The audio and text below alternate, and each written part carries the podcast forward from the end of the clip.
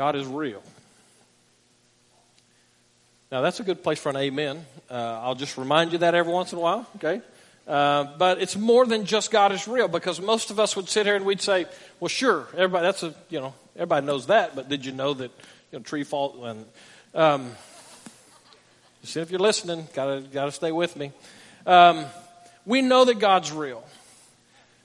But the question often comes to us in one way or another, uh, what do we do with that?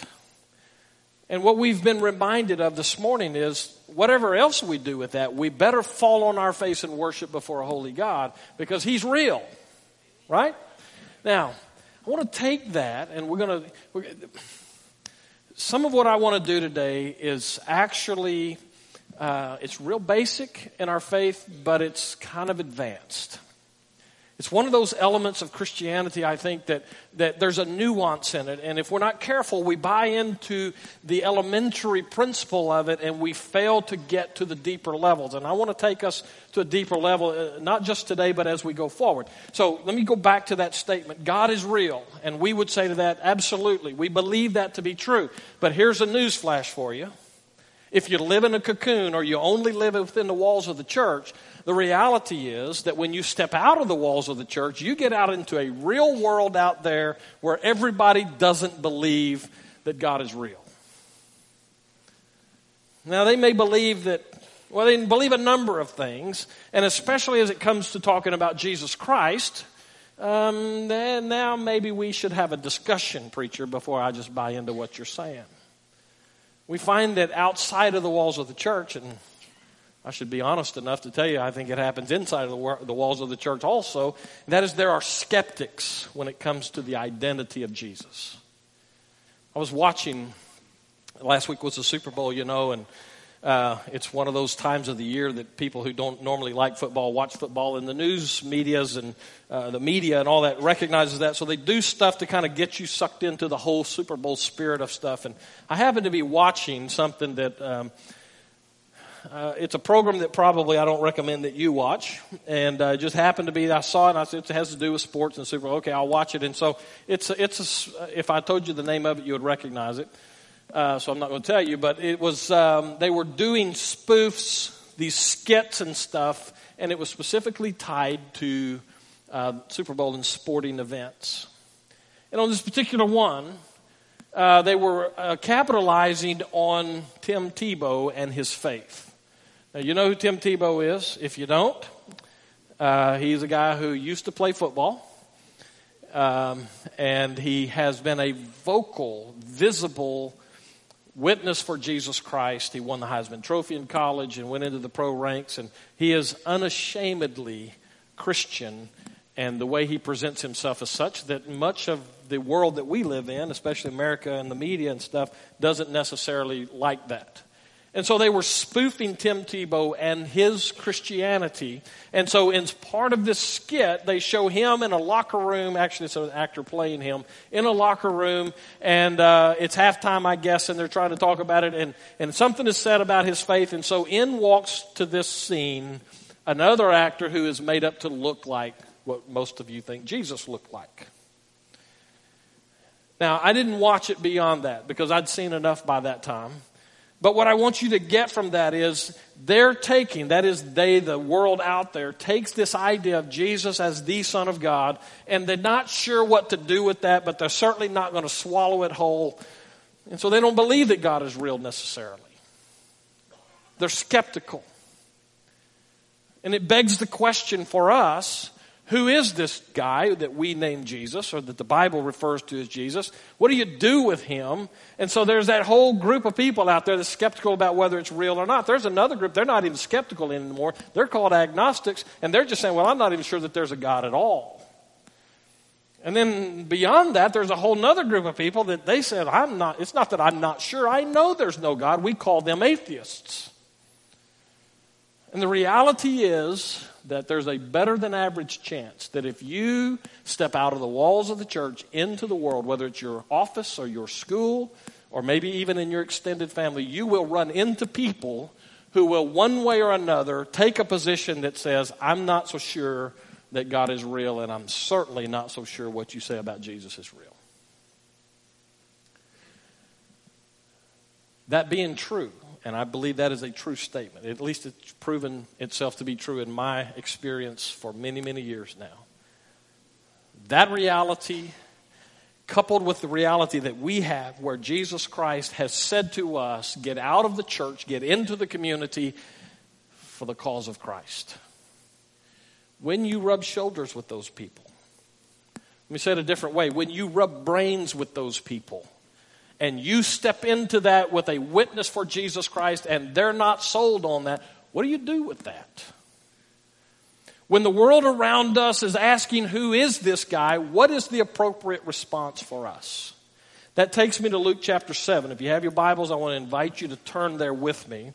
Because actually now, for today and the next four Sundays, we're going to deal with this question, who is this guy named Jesus? Now, I know that inside the church, that's one of those things that you're probably, some of you may be sitting there going, oh, is it going to take us five weeks to answer the question, who is Jesus? Well, yeah.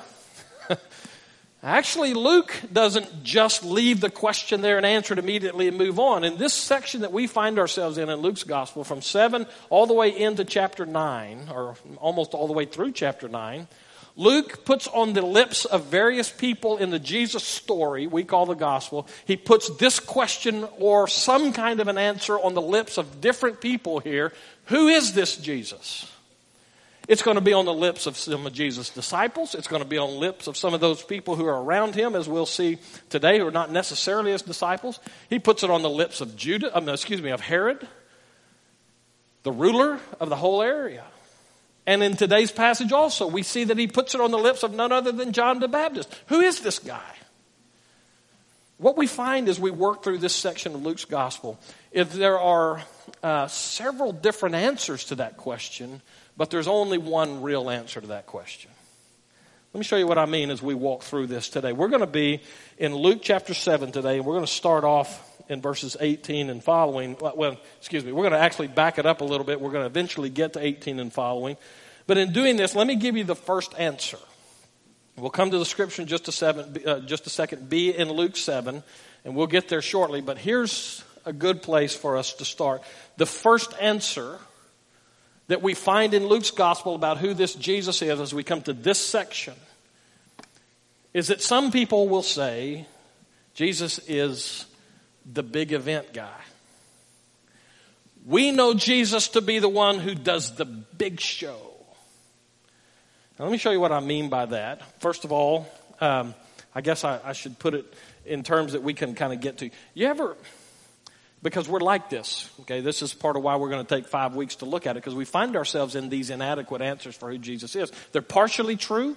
It's kind of the basic level of Christianity, but but if you really push them, they get us into trouble. And so here's this one, okay? The big event guy, that's who Jesus is for many people. Um, and I want to be careful, okay? Because I don't want this to sound like, you know, preachers jumping on you or anything like that. I just want to take us a little bit deeper, a little higher maybe in the way we perceive who Jesus is. Brian's reminded us all morning about Jesus being God himself, worthy of worship. I love that passage out of Revelation that he read for us. And the picture is that we join with not just all of creation now, but all creation, all people of all time before this Jesus. But it ain't that way. Sorry, that's bad grammar, but it's just not that way when you step outside the walls of the church. People don't believe that. And so one of the things that we've kind of fallen into is what some of these people do.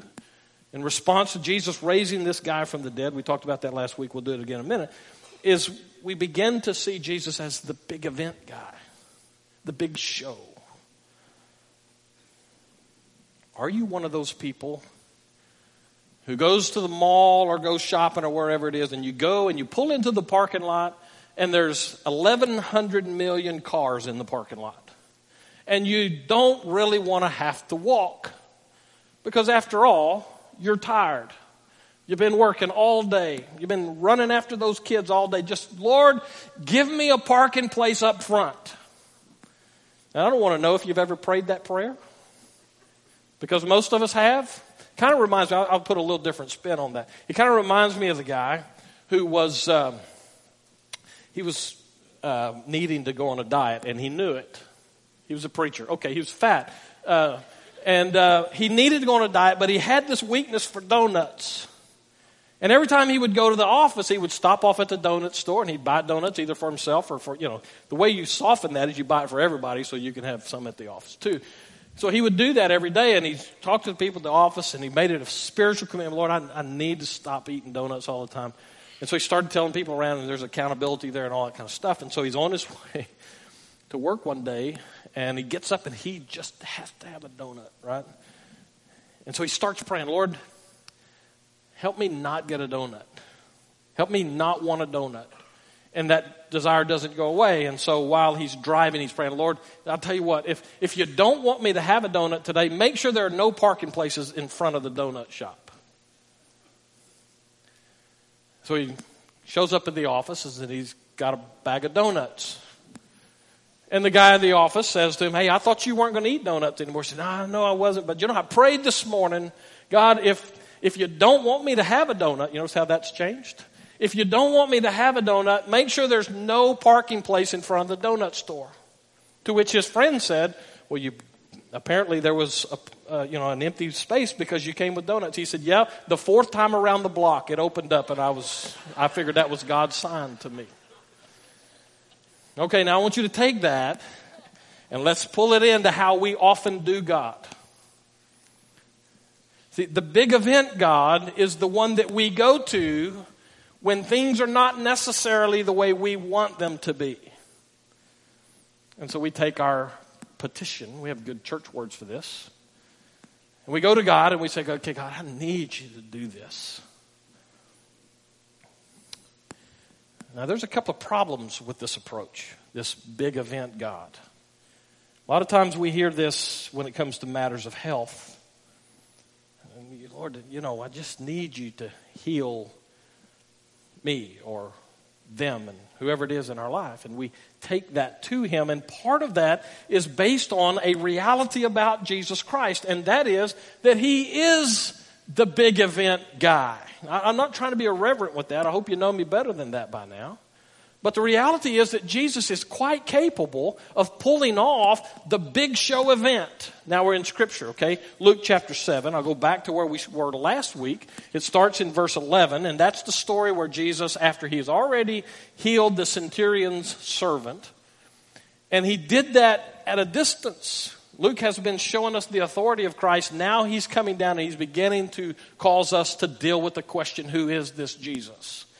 And so he has the authority to heal from a distance. That's the first ten verses of chapter seven. And then in verse eleven, it turns, and the story is now about this widow. They meet the funeral. You remember that? And Jesus does the big event, the wow factor. He raises this woman's son back to life from the dead. Now, you correct me if I'm wrong, but that sounds like a big deal. That sounds like a big event kind of Jesus, right? Hello? All right. I didn't know if you were just painted out there or what. That's a huge deal. Okay? We don't see that every day or any day for that matter anymore. We need to let the real wow factor of what Jesus is doing be what it is. Our problem comes when we leave it there. I'll come back to that in just a second, but let me go to this passage here and let's look at a couple of things. Let's start reading in verse eighteen, because now this is the effect of what Jesus did. The big event, the wow factor in verse eighteen, it says this, fear seized them all. Hello, I reckon so. Hadn't been at a funeral where Jesus walked in and raised a person from the dead, but I tell you, it would get my attention right now. Worship may not be much of a problem for me that day. How about you?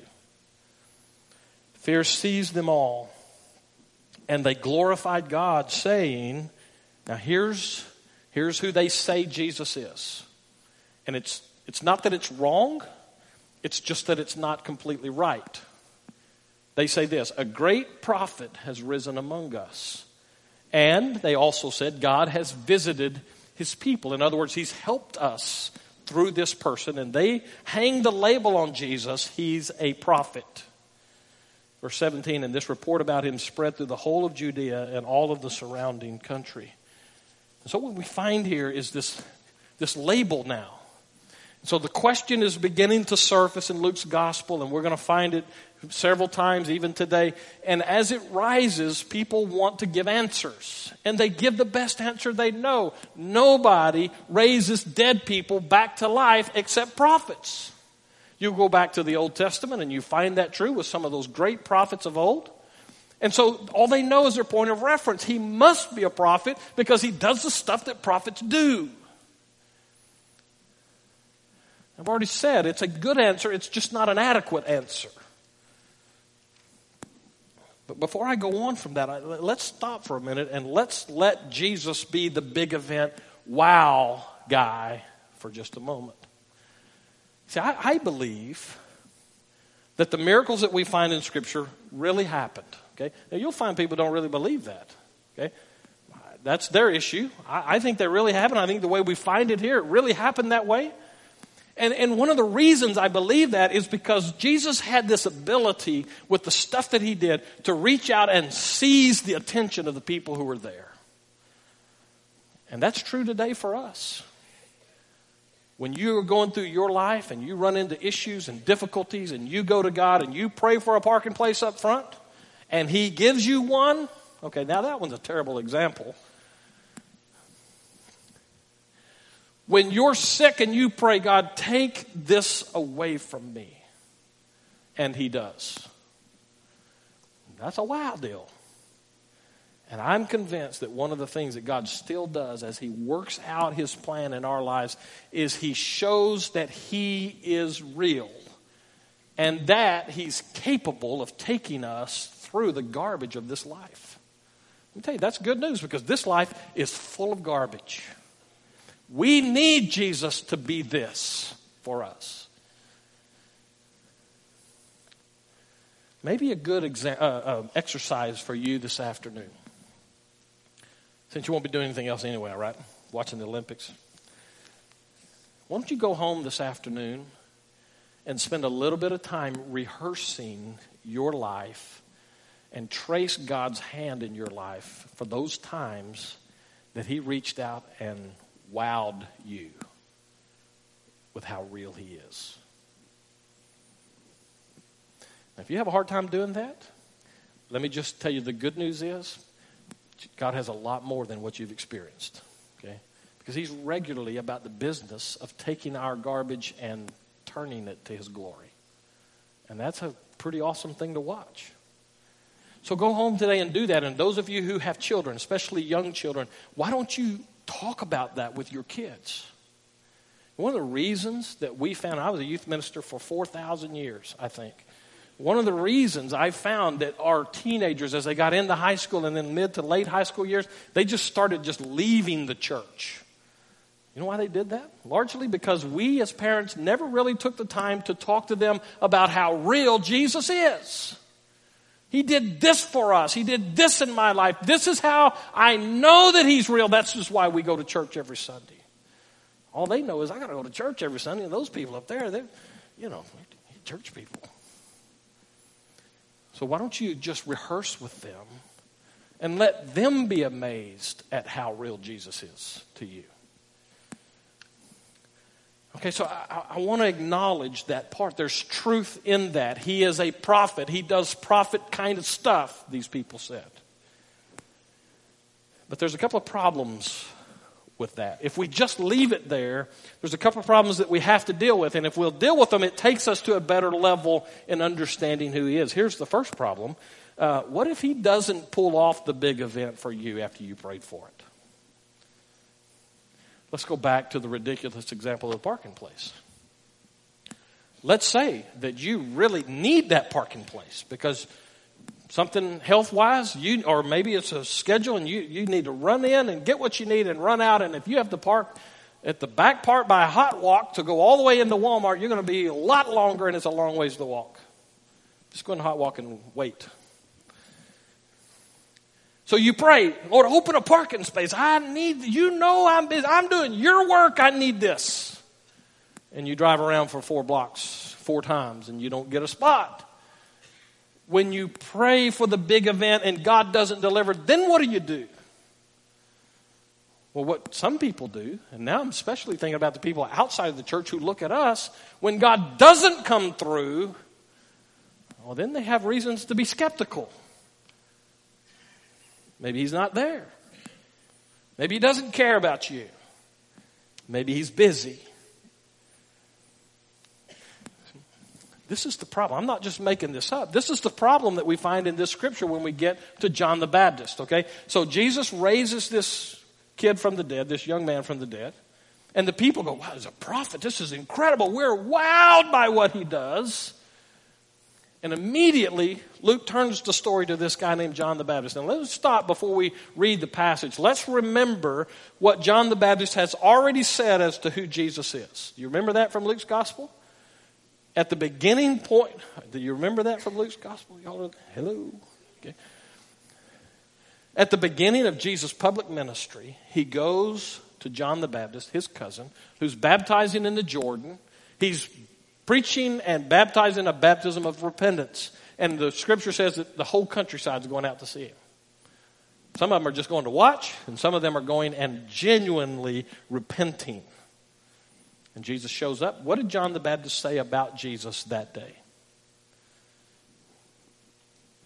All right. I'll ask a question, and you answer the question. What did John the Baptist say about who Jesus was on that day?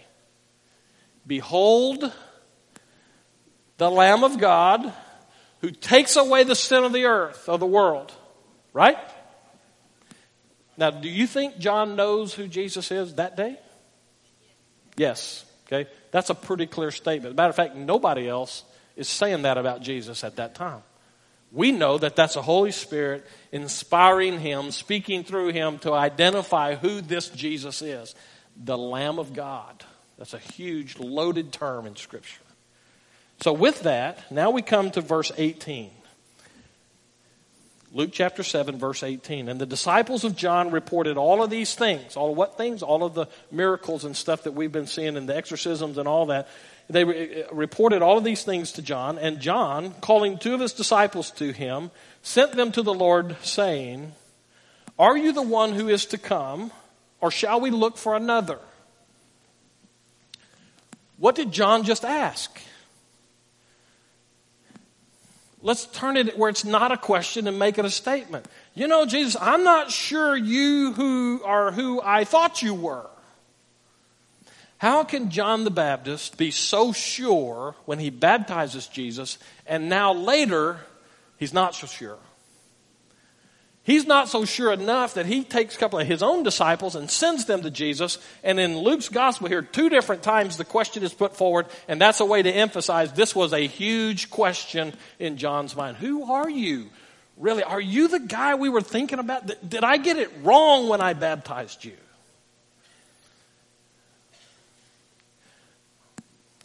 I'm stopping here to let that settle in.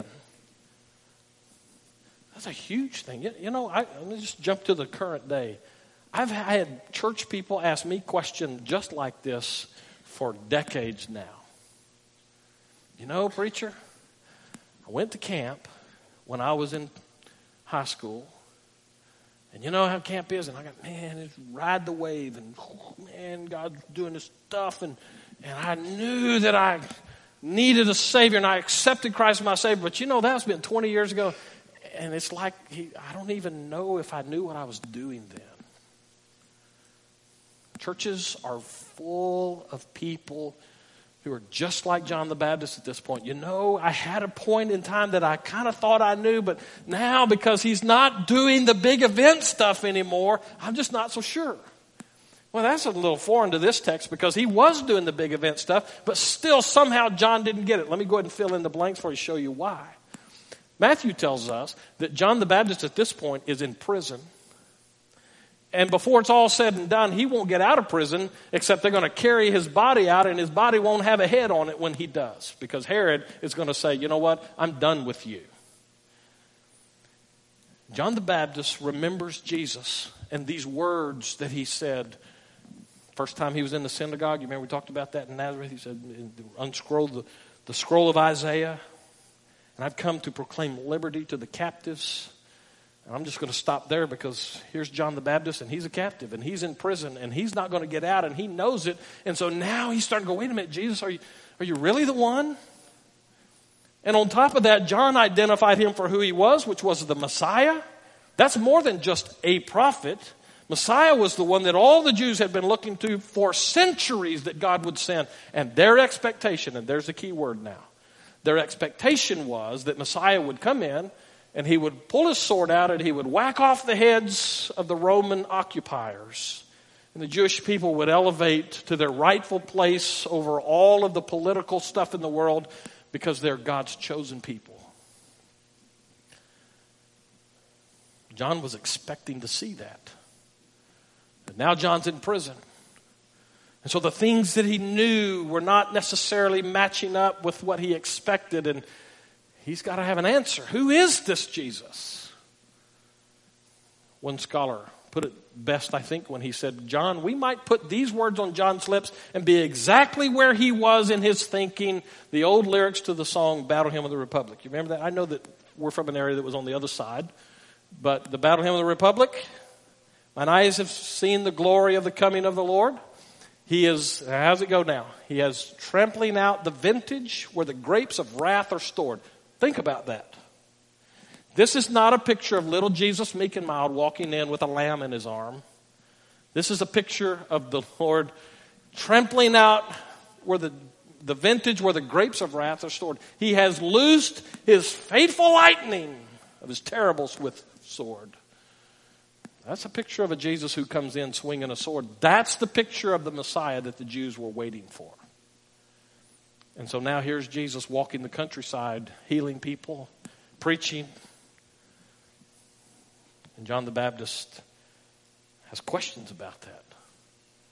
Could that be that I missed it on who you are? And maybe you're here today. You're having the same question. Maybe, maybe it's worded differently. Maybe you hadn't even put it into words, but somewhere deep inside of you, you're going, I don't know about this Jesus stuff.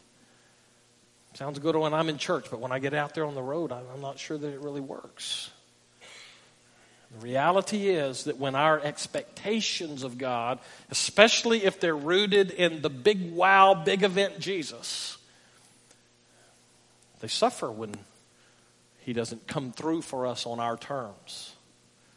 And our expectations are dashed. It's not that he's any less of who he really is. It's just that from our side of it, we're just not so sure he's who he was supposed to be.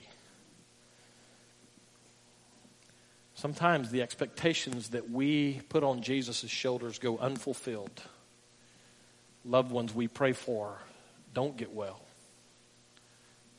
We've been reminded this week in our community, once again, that bad stuff happens.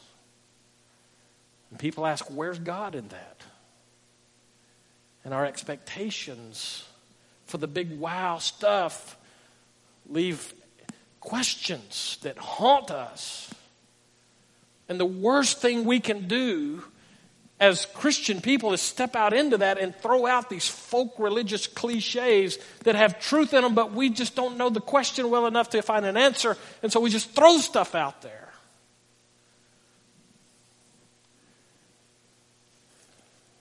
We see it in the news every day. A world that desperately needs a Jesus who's real.